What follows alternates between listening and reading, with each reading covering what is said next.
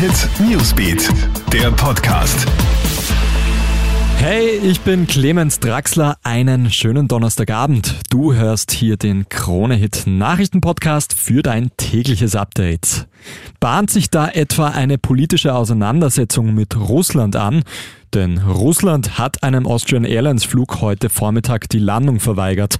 Die Auer wollte, wie so viele andere Fluglinien auch, die Route über Weißrussland meiden. Die weißrussische Regierung hat ja zu Beginn der Woche einen Linienflug abgefangen und zur Landung gezwungen. Um die Flugroute zu ändern, braucht die Austrian Airlines allerdings die Genehmigung von Russland. Und die hat sie nicht gekriegt. Nachdem die russischen Behörden dem nicht zustimmen, hat der Flug abgesagt werden müssen. Ob noch weitere Flüge betroffen sein werden, ist bis jetzt noch unklar. In der Nacht auf heute hat ein 20-Jähriger mehrere Polizisten aus ihrer Dienststelle gelockt und attackiert. Im Freien greift der junge Mann die Beamten mit Faustschlägen an. Dabei werden vier Polizisten verletzt. Um den Angreifer schließlich festzunehmen, waren sieben Polizisten notwendig. Ein Motiv gibt es derzeit noch keines. Der 20-Jährige war bislang unauffällig. Bei der Attacke soll er nüchtern gewesen sein. Hast auch du schon so eine verdächtige Paket-SMS gekriegt? Hunderttausende Smartphone-User haben in den letzten Tagen eine betrügerische Nachricht mit einem verseuchten Link erhalten.